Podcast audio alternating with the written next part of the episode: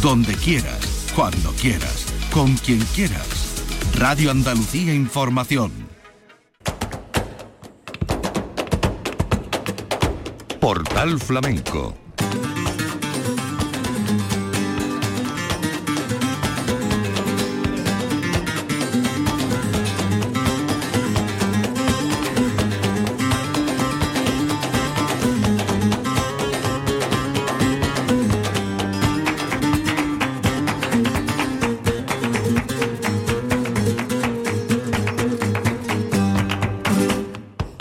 la paz de Dios, señoras y señores, sean ustedes bienvenidos a este portal flamenco. Les vamos a ofrecer un programa dentro de la Semana Cultural de Paradas, dedicado a la presentación de dos obras de temporada por una parte, Flamenco Viaje a la Generación Perdida, libro póstumo de Manuel Herrera Rodas, y el libro de Eduardo Pastor titulado Eso no estaba en mi libro de historia del flamenco. Esto fue en paradas el jueves día 20 de abril de 2023. Después actuó Jesús Méndez con el toque de Pepe del Morao, el compás de Diego Montoya y Manuel Cantarote. Estamos en parada en la Peña Miguel Vargas.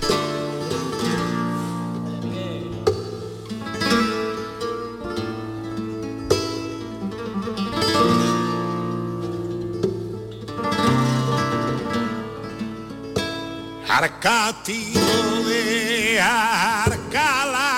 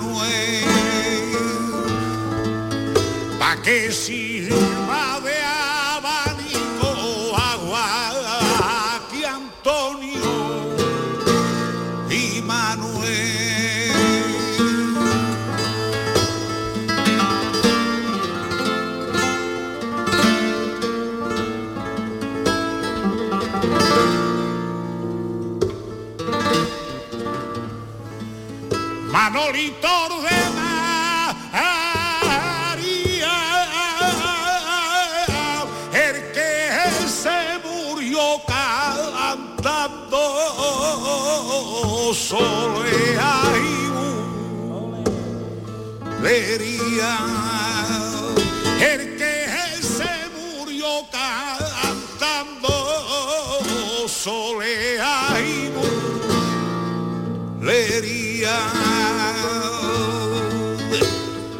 Con el cante del anfitrión y su memoria, paradas y su semana cultural dedicada al cantador local Manuel Vera Quincaya. Y el jueves, día 20 de abril de 2023, la presentación de los libros de Manuel Herrera Rodas, Viaje a la Generación Perdida, y de Eduardo Pastor, Eso no estaba en mi libro de historia del flamenco. Yo creo que los caminos de Manolo y de, y de Eduardo, eh, siendo de generaciones distintas, tienen mucha confluencia. En primer lugar, el mundo de las peñas, la revista Sevilla Flamenca, son aficionados de los que ya hoy no hay, aficionados de los que se metían entonces la mano en el bolsillo y de los que se siguen metiendo la mano en el bolsillo y que dedican tiempo, espacio, eh, que roban a sus trabajos, a su familia, porque el flamenco tenga esta presencia.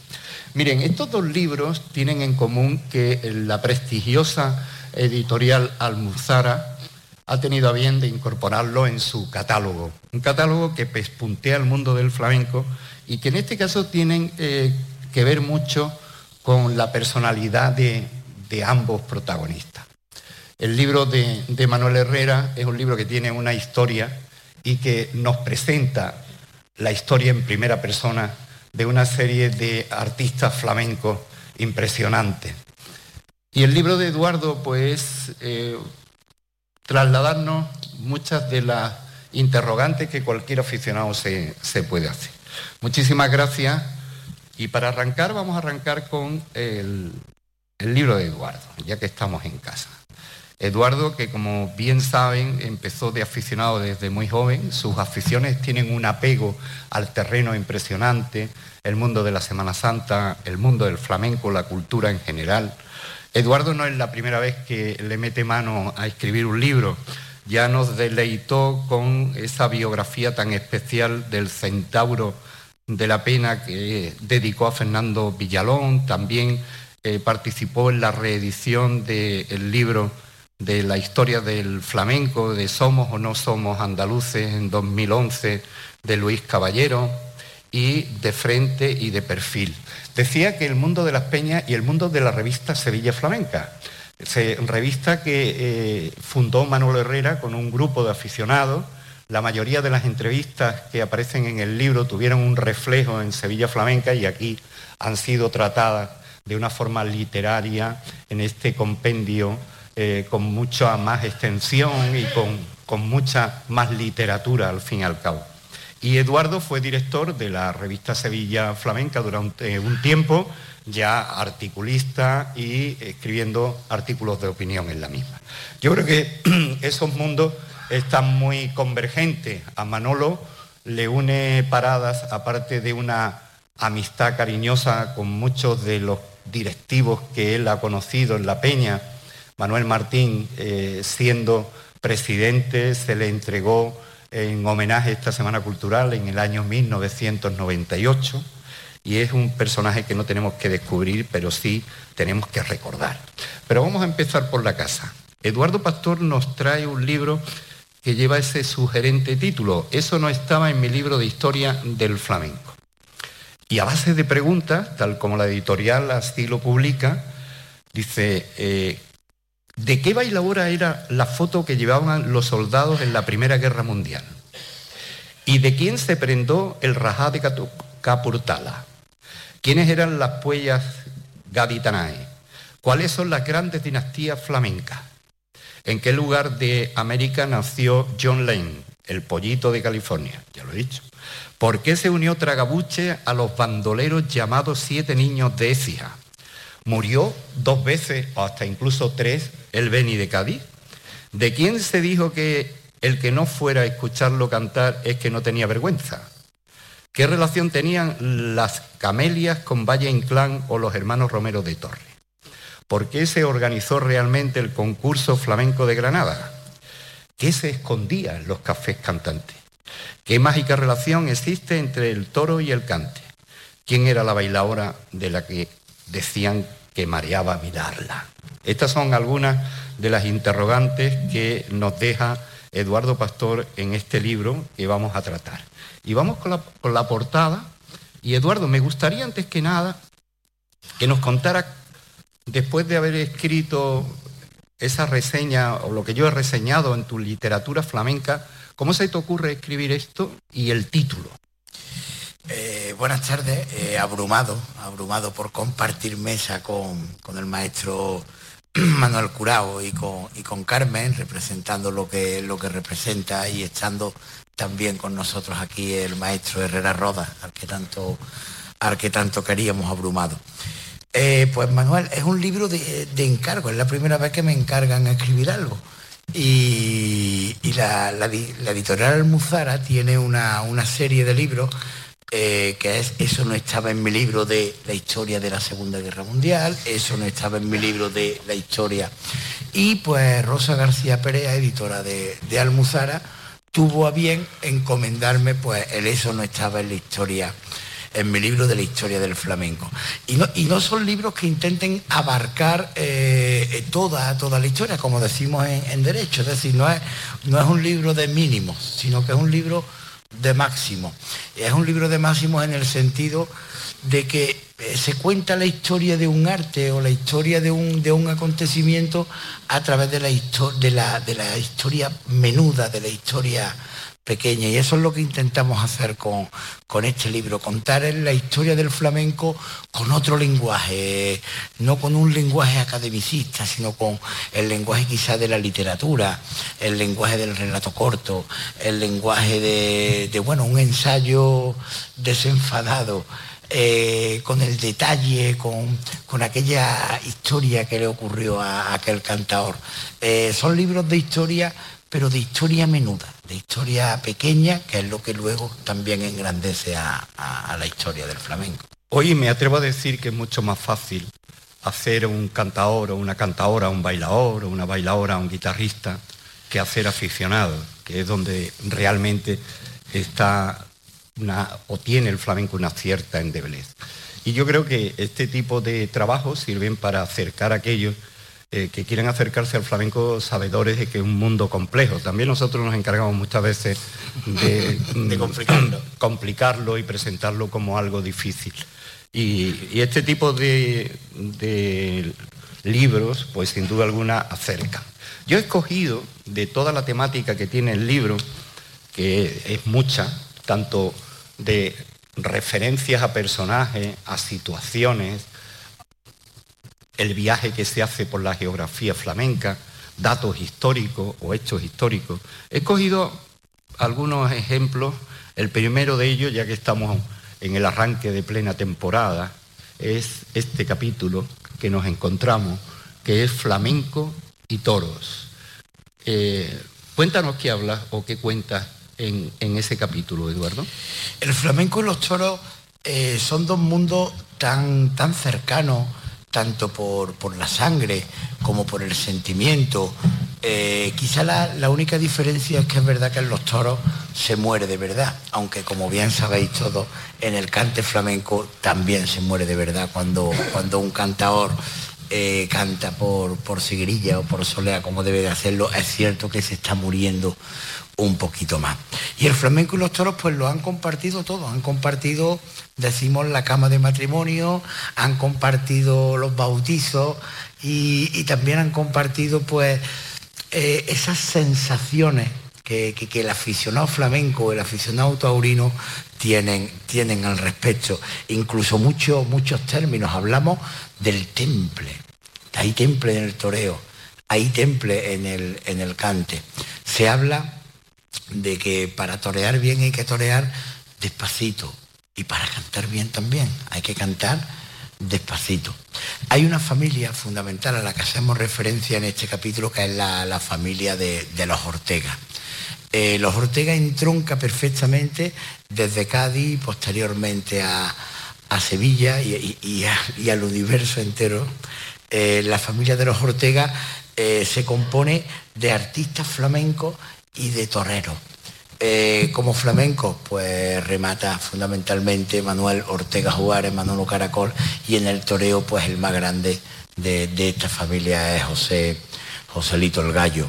Pero ahí está la seña Graviela, ahí está el cuco, ahí hay tantas historias en esa, en esa familia en las cuales las muletas se unen con las batas de cola, en la que los pases de pecho se unen con los cantes por, por alegría.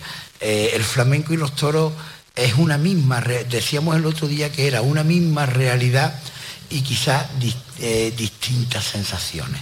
O a lo mejor también se puede cambiar, es la misma sensación y distintas realidades, pero toros y flamenco perfectamente, perfectamente unidos. Otro capítulo que también llama la atención es el titulado Flamenco y literatura, dos artes, que es la primera parte en la que divide este, este capítulo. ¿Qué podemos contar de ello? El flamenco y la literatura, pues la literatura, gracias a Dios, pues se ocupa de, todas de todas estas artes, tanto de la pintura como del mundo de los toros y también, por supuesto, del cante flamenco. Decimos en el libro, eh, si nos equivocamos, pues se acepta prueba en contrario, que la generación del 27 fue la generación quizá más flamenca. Pero no, Manuel, porque hablaran de flamenco, sino porque sentían en flamenco. No es lo mismo hablar de flamenco que escribir escribir en clave flamenca.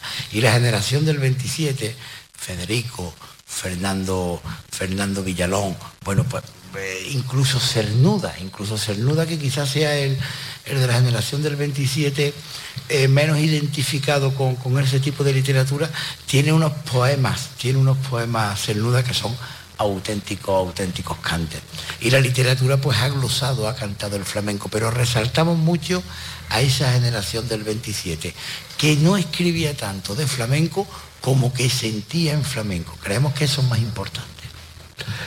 Pues hablando de literatura, antes veíamos en el epígrafe de Los toros y el flamenco una frase de Rafael el Gallo. Dice, el cante es igual que los toros, tiene uno que gustarse. ¿Qué pasó entre Rafael el Gallo y Pastora Imperio? Eh, Manuel, si me, lo, si me lo permití, me gustaría eh, eh, leer un breve extracto, si Manuel nos ayuda y nos pone una música de fondo, eh, para que veamos también cuál es el tono que va utilizando el libro. Ya digo que nuestra idea no es pontificar, sino contar historias al oído y, e ir susurrándolas.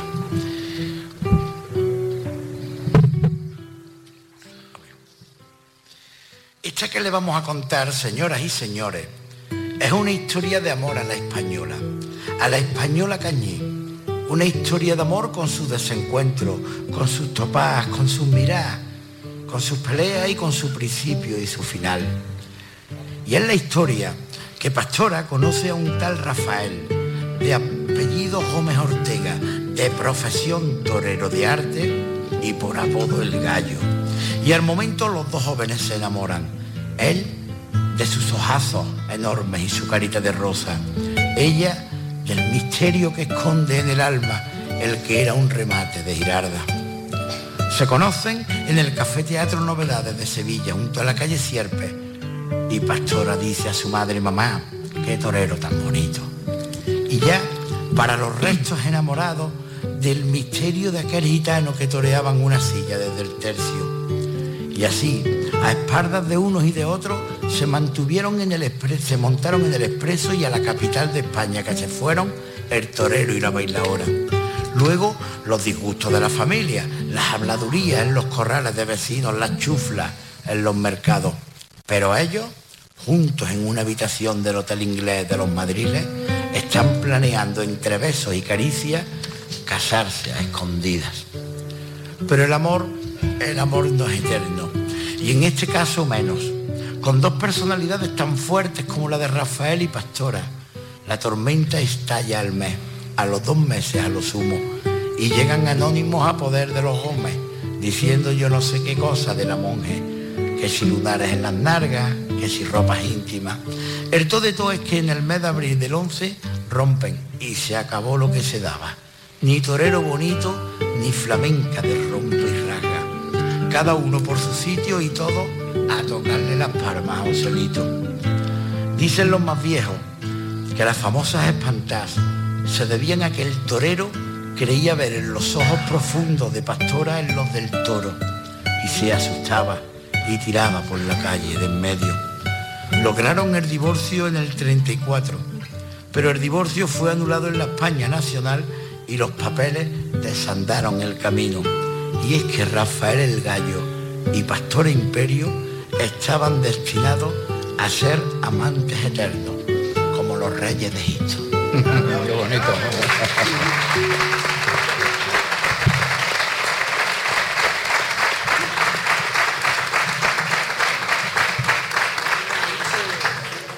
Hermosa literatura, Eduardo, y es un ejemplo de lo que este libro pretende. Pretende contar historias, historias asequibles, historias que quedan lejos de, de los evangelios y de los evangelistas, porque hay quien se conoce de memoria, la Biblia, pero es incapaz de dar una homilía, que al fin y al cabo es lo que humaniza la Santa Escritura. Yo creo que es lo que pretende el libro de, Eduardo. Relacionado con los, con los Ortega, con las familias que también se tratan en el libro, en distintos capítulos, nos encontramos con uno de los más grandes artistas que ha dado la historia del flamenco. Se cumplen además, eh, se cumple el aniversario de, la muerte de Caracol. Eh, y realmente es un personaje que tiene tantas historias que no se han contado en el libro de las historias, que Eduardo le mete mano y me gustaría que aterrizáramos en honor al aniversario en la, en la figura de Manolo Caracol.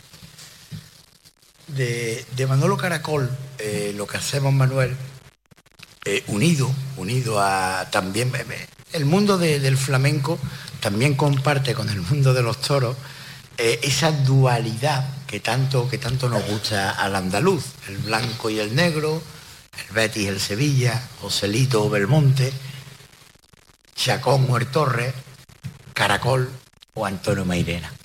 Eh, y, no, y el, flamenco creo que hay que venir con los brazos abiertos, recogiendo a unos y a otros. Eh, en el mundo de los toros, a mí es que me gustan mucho los toros, eh, se perdió aquí un, torero en condiciones. A mí me gusta tanto el mundo de los toros y, esa dualidad entre Joselito el Gallo y, Belmonte siempre la ha habido pero la ha habido hasta que un torero de la Puebla del Río ha dicho que no, que la estética de José y la estética de Juan, la estética de la Macarena y la estética de Triana es exactamente la misma y se puede fundir como se funden los metales en el flamenco. Pues en el libro lo que hacemos con la dualidad de Caracol Mairena, que tanta tinta ha traído, que tanta discusión ha traído y que, y que bueno, que ha traído y que seguirá trayendo, desgraciadamente, lo que nosotros intentamos hacer es unirla. De Manolo Caracol contamos su vida a través de una gitana que cuando él nace en la calle Lumbrera va una gitana a leerle las líneas de la mano. Y a partir de ahí va, desgranando lo que va a ser Manolo Caracol, el gran cantador, el gran artista, esa personalidad que es Manolo Caracol. Y con Antonio Mairena hacemos lo contrario, es repasar su vida montado en la ambulancia que va desde su casa de Pedro Ayala hasta el hospital, hasta morir. Es decir, unimos la vida de Caracol y la vida de Mairena con el nacimiento y con la muerte. Creo que lo que, lo que quiero expresar en ese aspecto, lo que deberíamos de, entender, es que ni todo es blanco ni todo es negro, que los brazos están abiertos y que si Morante ha unido a, José y a Juan, pues que no lo, no lo separe, que no lo separe el hombre. Mm. Hay un, bueno, esta es, hemos visto el de Caracol y, el de Antonio Mairena, que precisamente el, antetítulo es un festival de luto, ¿no? Claro, porque lo enmarcamos en, el Festival de Mairena, el último festival ya al que él no puede, no puede acudir. Hablamos incluso de, la imagen. En el libro aparecen Manuel muchas imágenes. Y, por lo visto aquella noche de, festival en Mairena, pues muchos aficionados, muchos artistas llamaban al maestro para preguntarle cómo estaba, porque sabían que estaba delicado de salud. Y él dicen que descolgó el, teléfono.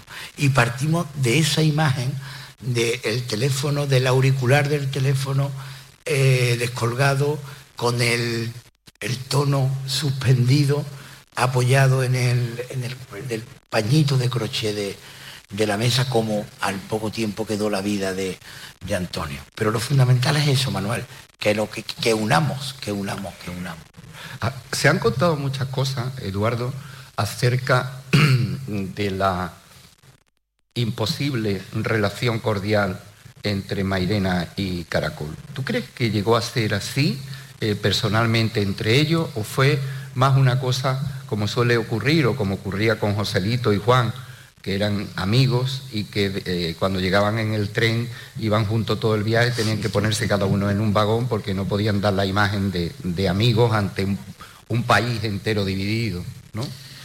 Eh, yo estoy seguro que Manolo Caracol, con la sensibilidad eh, artística que tenía, admiraba el cante de, de Antonio Mairena y que Antonio Mairena, con ese conocimiento tan profundo que tenía, admiraba a Manolo Caracol.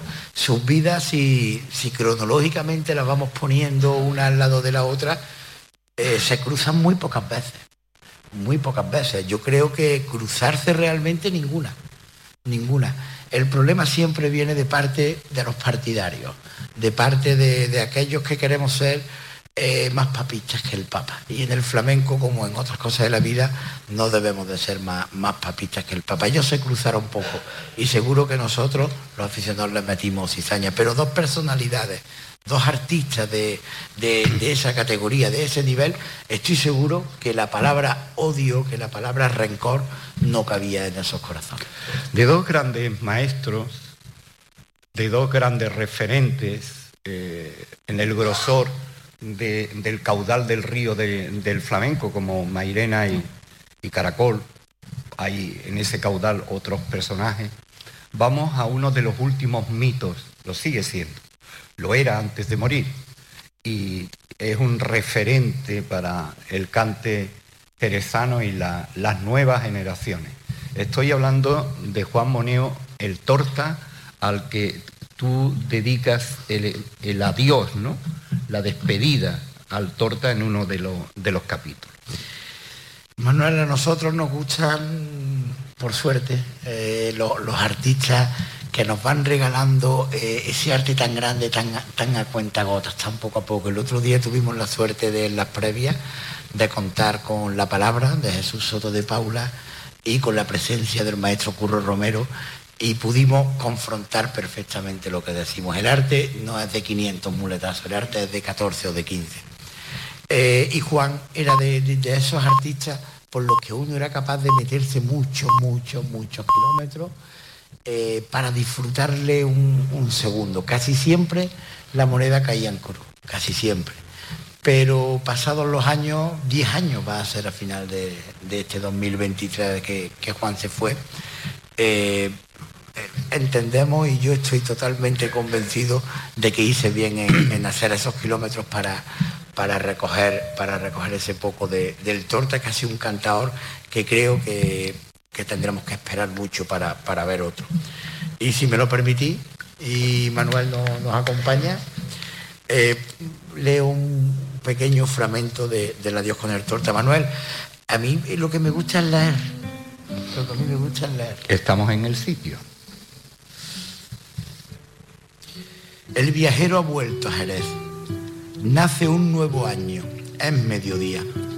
La ciudad está desierta y muy pocos son los que se atreven a andar por sus calles bajo una fina lluvia que te atrapa si te emboba. Pero nosotros salimos temprano con el coche dirección Sanlúcar de Barrameda y nos hemos desviado y hemos llegado al cementerio de Nuestra Señora de la Merced a tiempo de darle nuestro último adiós. En el aparcamiento no se cabe. La lluvia repiquetea sobre el cemento del suelo. El coche fúnebre llegar lleno de flores, cargando con la esencia. No podía ser de otra manera. Aquella mañana el cielo rompió a llorar de impotencia, por no querer creérselo, por no saber qué decir. Cambió un año y parecía que había cambiado una vida entera. Las lágrimas del cielo de Jerez resbalaban por la madera del ataúd. Sobre él se oía un rumor de compás antiguo, como si fueran mil nudillos a un tiempo los que hacían compás sobre la muerte. Tras, tras, tras. Y al compás de la jota sobre los paraguas fuimos desgranando uno a uno sus cantes, las alegrías salerosas que brotaba nueva limpia, el tiento profundo de los mellizos, los tangos de toda la vida mecidos con un eco nuevo, la bulería parzuelera sonando distinta, los ayes de siempre con aires nuevos. Sonaban sordos los pasos de todos por las calles de arena del cementerio. Ahora a esperar cien años más para escuchar a otro Torta o a otro Manuel Torres para escuchar a otro Bajareta. Nos clavábamos las uñas en las palmas de las manos, nos comíamos la lengua, la rabia nos asomaba por los ojos, nos moríamos por dentro. Y allí lo dejamos, solo, ahora a esperar. Vivir o morir no es la cuestión. La cuestión es el olvido, el qué pasará ahora. Entonces, entre la lluvia se oyó una voz que se elevó al cielo que lloraba.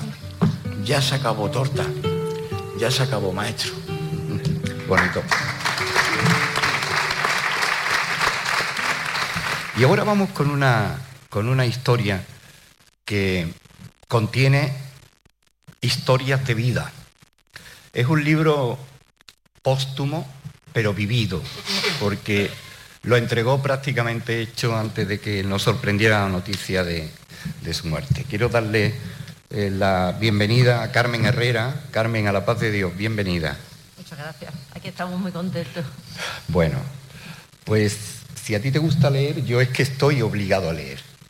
En este libro, la contraportada del libro es un texto de, de Manolo Herrera, de este flamenco viaje a la generación perdida, que es una obra editada por Almuzara también, con eh, la colaboración de la Fundación Machado, la Fundación Cajasol, la Federación Provincial de Sevilla de Entidades Flamencas, la Fundación Blas Infante, el libro y la herencia que nos dejó Manuel Herrera. Manuel, que como bien saben, eh, desde hace 50 años vio en el flamenco un mundo apasionante al que se sumó, pero se sumó de una forma tan especial que difícilmente en esos 50 años eh, cualquier actividad trascendente del flamenco no tenía como, no protagonista, porque no le gustaba hacerlo, sino como activista a Manuel Herrera. De hecho, la propia Peña El Pozo de las Penas, Festival de la Mistela, Semana Cultural, la Venecia Flamenca, la transformación que recibió el propio festival, tal como lo vivimos en la actualidad, pero también dirigió durante tres ediciones la Bienal de Flamenco de Sevilla, dándole un marchamo muy especial, cuya herencia todavía estamos disfrutando y ha servido de espejo para aquellos que las han dirigido después.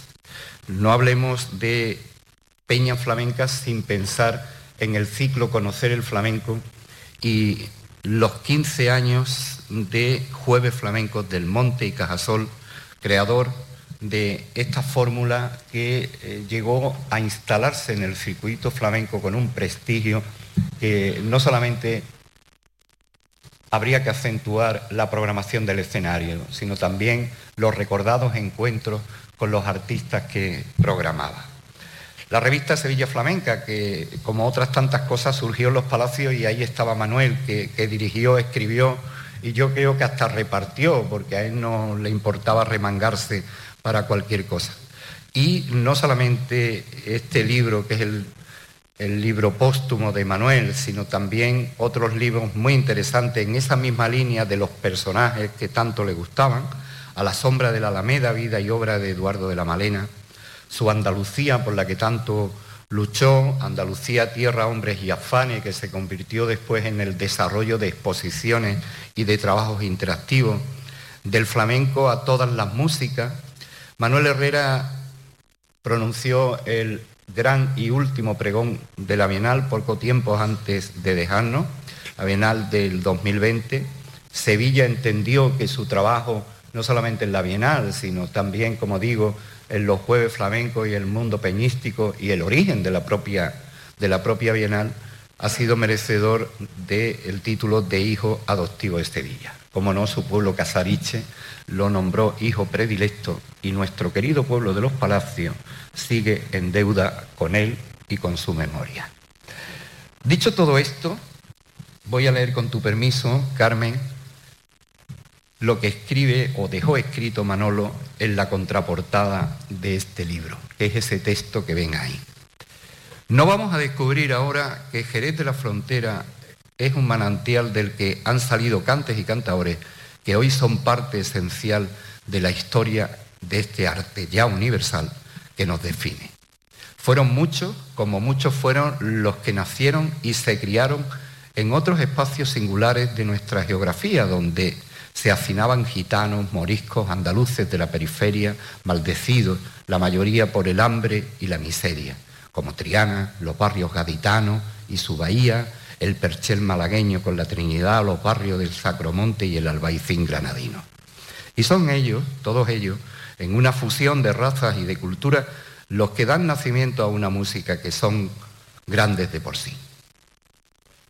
Tal vez por esto decidimos un día, hace ya muchos años, escribe Manuel, iniciar una serie de entrevistas con unos hombres y mujeres del mundo del flamenco que habían sido fundamentales en su tiempo, pero que por las circunstancias políticas, económicas o sociales, la afición los había ido dejando aparcados en el rincón del olvido, sin otra cobertura que la caridad o la beneficencia municipal en su casa.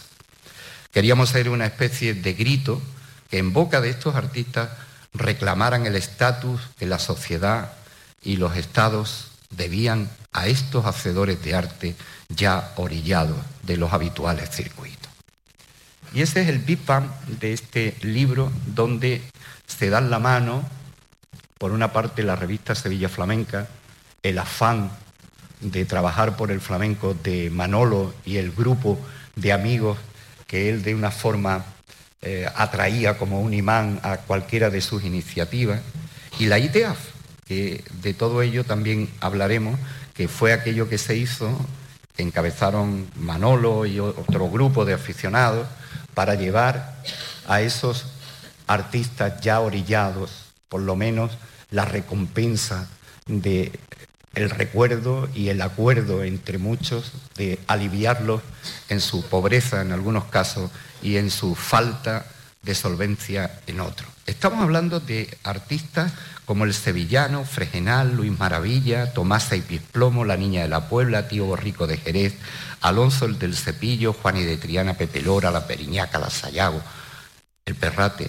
Son treinta y tantos personajes con treinta y tantas entrevistas, las que aparecen en este libro, que con lágrimas salpicado por el recuerdo y ya prácticamente ultimado, Carmen, pues cogió esa herencia para ofrecérnosla a todos nosotros. Carmen, después de esta introducción, sí me gustaría que matizaras eh, cómo tenía esta obra tu padre cuando, cuando llegó ese día tan malo de, su muerte? Pues mm, la tenía prácticamente terminada. Bueno, tengo que decir que él, este libro, mm, me puedo remontar a, cómo se gestó y cómo evolucionó hasta que hasta que hasta ese momento.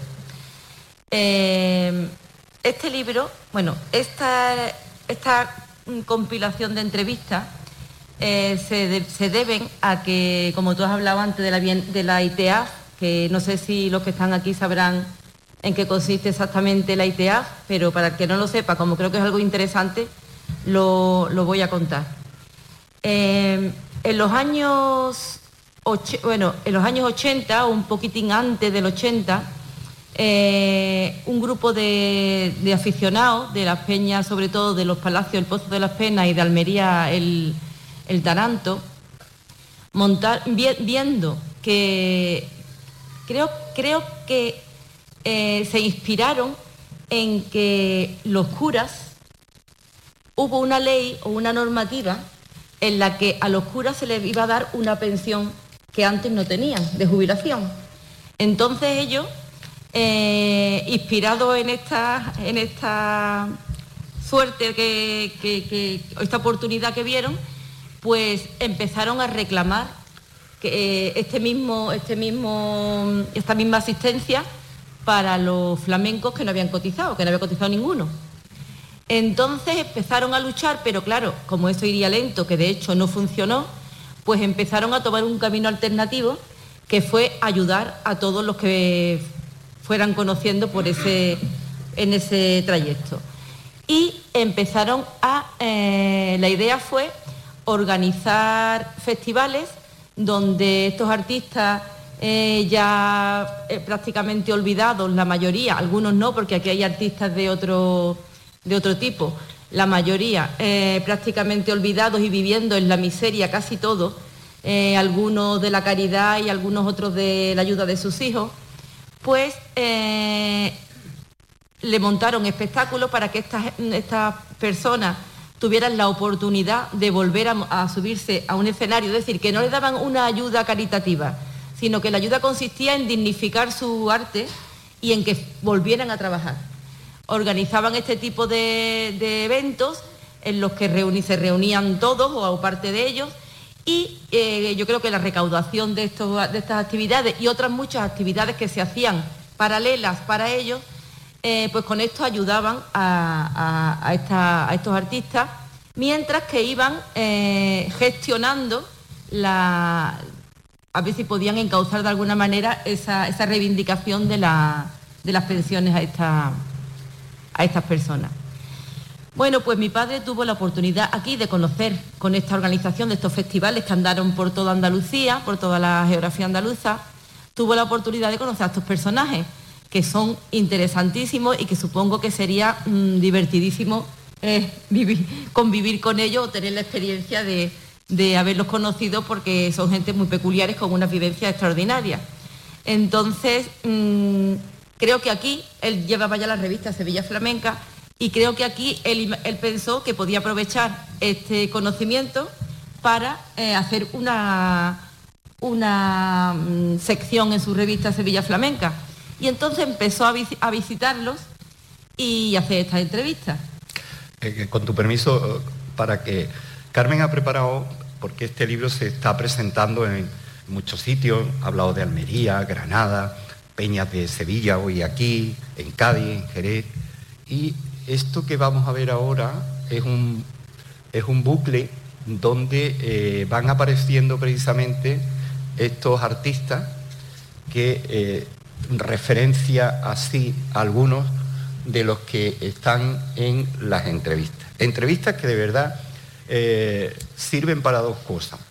Sirven para el aficionado saber de primera tinta lo que pensaban y las opiniones de personajes tan diversos como los que van apareciendo, para conocer a los propios personajes, muchos de ellos desconocidos en aquella época, estamos hablando del año 80. En la década del 80, del, 80, al 90. y, por otra parte un maravilloso material, eh, no solamente literario que es el, compendio que se hace aquí, sino un material eh, por descubrir todavía que es el material sonoro, porque las entrevistas, ¿cómo se hacían, Carmen? Eh, cuéntalo. Pues él organizaba encuentros con estos personajes, como normalmente se buscaba algún, algún intermediario, alguna persona que conociera a estos personajes y organizaban una velada de, normalmente de día, entonces se juntaban, iban amigos de mi padre, iban la persona de contacto que hubiera servido en ese momento y organizaban un día de, de convivencia donde comían, charlaban, cantaban, hablaban y él iba grabando en una cinta de cassette y haciendo fotos. ¿Quién, quién acompañaban a, tu padre? A mi padre lo acompañaba casi siempre Paco Celaya, eh, que estaba también en la Federación de Peñas, porque esta iniciativa de la ITEAF era de la Confederación de Peñas. Paco Celaya, Juan Bodi, eh, el nano de Jerez, dependiendo de la comarca. Por ejemplo, si era en Jerez era el nano o era el tío Juanes si era en, a lo mejor en Málaga, pues era Gonzalo Rojo. Eh, ¿Quién más? Un, personaje siempre de enlace. Siempre había un enlace y siempre había los acólitos de mi padre. siempre estaba pues, eso, Juan Bodi, eh, también Juanito Distinguido, cuando el arenero, por ejemplo, Juanito Distinguido, eh, Paco Celaya casi siempre, en fin. ahora mismo no me acuerdo de. Pero vamos, son. José Luis Postigo también iba José Luis Postigo muchas veces también. O sea, imagínense, vamos a ir en busca de... Ya José Luis Postigo iba de guitarrista si hace falta. Ah, llevaba de todo, lleva cantadores, palmeros, guitarristas y buenos aficionados. Por ejemplo, si había que ir en busca de María la Talegona a, Córdoba, en aquellos tiempos eran personajes muy desconocidos. Se hablaba, por ejemplo, de María la Talegona. María la Talegona fue Luis Melgar, eh, este, mm, que era muy amigo de mi padre que murió. Eh, este Marín. Ah, ¿Cómo se llamaba? Ángel, Marín. Ángel, Marín, Rújula. Ángel Marín Rújula. Y Luis Melgar, el tío Luis que le decía. Eh, Pablito de Cádiz. Hablamos de ellos, pero realmente lo interesante, lo importante y lo concluyente que tiene este libro para el aficionado es que aquí está transcrito esa conversación, ese encuentro donde se describe incluso el sitio, como eran, se le pregunta por sus aficiones, de cómo empezaron, qué hacen, en fin, se resuelven aquí muchas curiosidades de artistas que muchas veces, Carmen, lo difícil era dar con ellos, ¿no? Mm, bueno, yo creo que cuando mi padre hizo las entrevistas ya habían dado con, e, ellos porque ya habían organizado los conciertos. Mm. Entonces ya estaban localizados. Lo que pasa, claro, una cosa es localizarlo y otra cosa es ya mm, tener algún enlace que, para que esta persona se sintiera cómoda y se entregara. Y se entregara ese día con, franqueza y con, y con tranquilidad, porque imagínate que eran personas que vivían en situaciones muchas veces muy miserables como por ejemplo la piriña que está ahora mismo, que vivía en un cuartito de dos habitaciones donde había criado a sus once hijos o a sus siete hijos, no me acuerdo cuántos eran. Es decir, que eran situaciones muy penosas y esta gente incluso le daría un poco de pudor, a lo mejor, eh, mm, mostrarse así y tenían que llevar siempre a alguien que, hombre, que, facilitara un poco la tarea. Mm. Y yo creo que este libro tiene algo en común con el de Eduardo, por lo que ha dicho, habéis dicho antes, que yo no lo he leído, pero lo voy a leer. Eh, porque me ha interesado mucho, que tiene en común un poco lo de la intrahistoria, esa pequeña historia que es lo que, es lo que hace que a lo mejor te guste, amen más el flamenco o incluso lo conozcan más, porque leyendo, leyendo estas, estas vivencias de estas personas que lo que cuentan es su vida, cuentan su vida todo. Mi padre hace una, usa un modelo repetitivo de un, como un esquema de preguntas en la que siempre le pregunta por su vida, le pregunta por su por sus conocimientos pasados del flamenco, por sus influencias, por, su, por qué piensan del flamenco actual de los años 80. Eh, y entonces ese esquema que, repetitivo hace que al final termine teniendo una visión de, eso, de esos personajes o de ese concepto del flamenco, de estas personas que ya tenían o que eran octogenarios en aquel momento, de lo que sí podía eh, ¿cómo podía concebirse el flamenco entonces? Creo que gracias a estos pequeños comentarios, incluso que a, lo mejor ni ellos eran conscientes de, que lo estaban haciendo. Fíjense la lista, aparte de que veamos la, foto. Luis Maravilla, la niña de la Puebla, que la tenemos ahí. Alonso del Cepillo, Encarnación La Sayago, Pilar López, José Fernández El Melu, Pepe Lora, Ángel de Álora, Diego Peña El Lagaña, Juani de Triana, Antonia la Gallina, María la Talegona, Oliver de Triana, Tío Juanes, que fue algo más que un entrevistado, fue una de esas llaves que buscaba Manolo, el Rey de los Palacios, Pepa la Calzona, Antonio el Arenero, María la Perrata, Tomasa y Piesplomo, Enrique Orozco, Tragapanes, Curro Mairena, Tía Juana la del Pipa, Manolo Fregenal, Manuel Carmona, de los Palacios, Juan el Africano, Eduardo el de la Malena, Pablito de Cádiz el Negro del Puerto, Tía Nica la Piriñaca, Perrate de Utrera, Antonio el Sevillano, Joselero de Morón, y tío Gregorio el Borrico. Estas fueron las entrevistas que se publicaron en Sevilla Flamenca. ¿Qué diferencia hay que apreciar o se debe apreciar entre la publicación de la revista Sevilla Flamenca de estas entrevistas y lo que aparece de los mismos personajes en el libro? Porque en Sevilla Flamenca las entrevistas eran un resumen muy pequeño. Era, mm, como estaba grabado en audio, en audio me refiero a cassette, que se escuchaba muy mal pues yo me imagino que mi padre, teniéndolas aún frescas, las entrevistas, porque eso no, lo sé realmente, pero lo supongo, porque lo hacía sobre la marcha, él siempre preparaba para cada mes, porque la, revista era mensual, para cada mes, para cada mes preparaba una entrevista. Entonces, como la tenía fresca, pues hacía un resumen pequeño, que a lo mejor escuchaba algún audio, y, hacía un artículo o una sección en la revista a lo mejor de dos páginas y ahora se ha transcrito entera la, entrevista. Entonces las entrevistas son larguísimas, algunas son larguísimas. Bueno, eh, aparte del libro que recoge esas entrevistas completas, hay un material tanto fotográfico como bien está diciendo Carmen, las entrevistas eran grabadas, ¿no? Que ese material, ¿hay alguna perspectiva con él? Bueno, tenemos, mm, nos gustaría que donarlo a algún alguna institución que lo mantuviera porque eh, yo creo que es un archivo interesante. Mm, pero bueno, yo no tengo ninguna oferta por ahora. Pero bueno, aquí hay gente que lo puede escuchar. Sin ir muy lejos. Sin ir muy lejos. Eh, Carmen, ¿qué personaje a ti ya personalmente, tú que te has eh, leído, releído, transcrito muchas partes, ordenado? Eh, bueno, quiero decir que hay un prólogo maravilloso de Antonio Zapata de, Almería y otro personaje que es Antonio Zoido que también colabora en, en el libro. ¿Qué personajes de los treinta y tantos que aparecen te han llamado la atención? A mí me han llamado la atención casi todos porque son unas vidas tan impresionantes.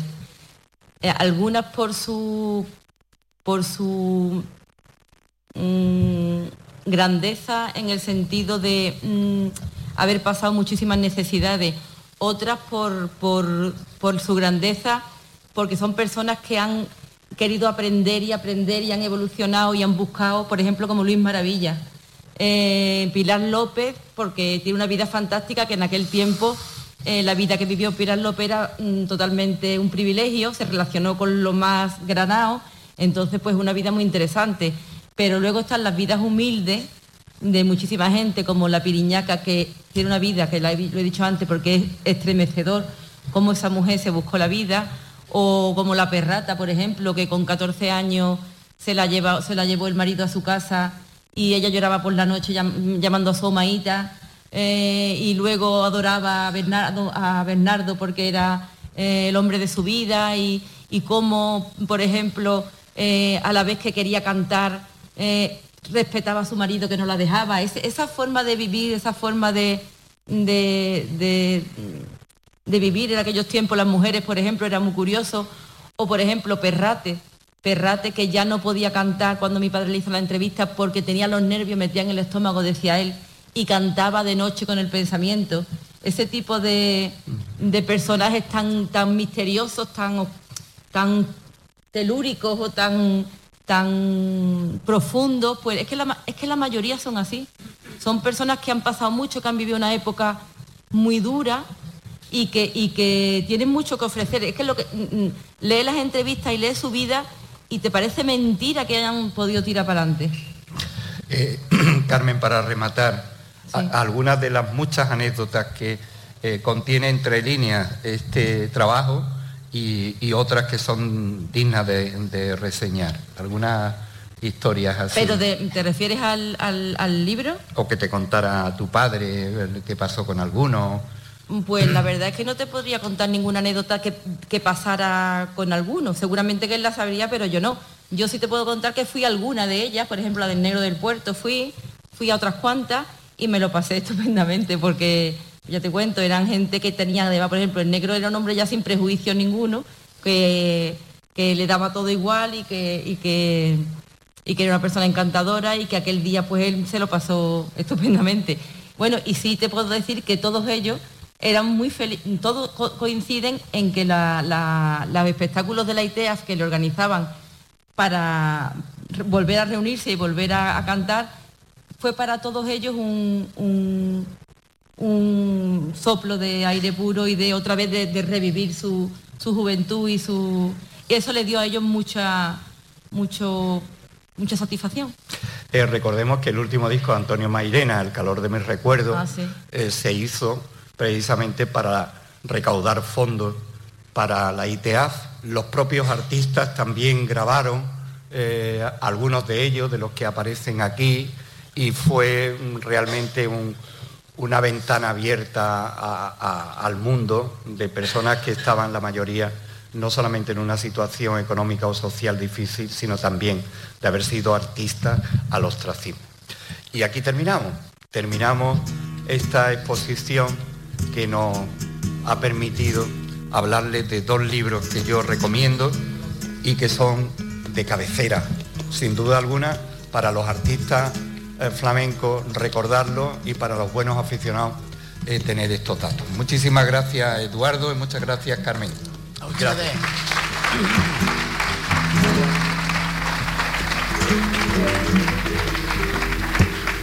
Subió una alta montaña y buscando leña para el fuego.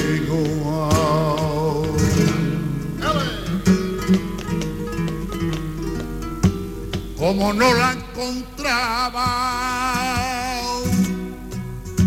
Y al bajé de nuevo. Subí a una alta montaña y a buscarle piña para el fuego.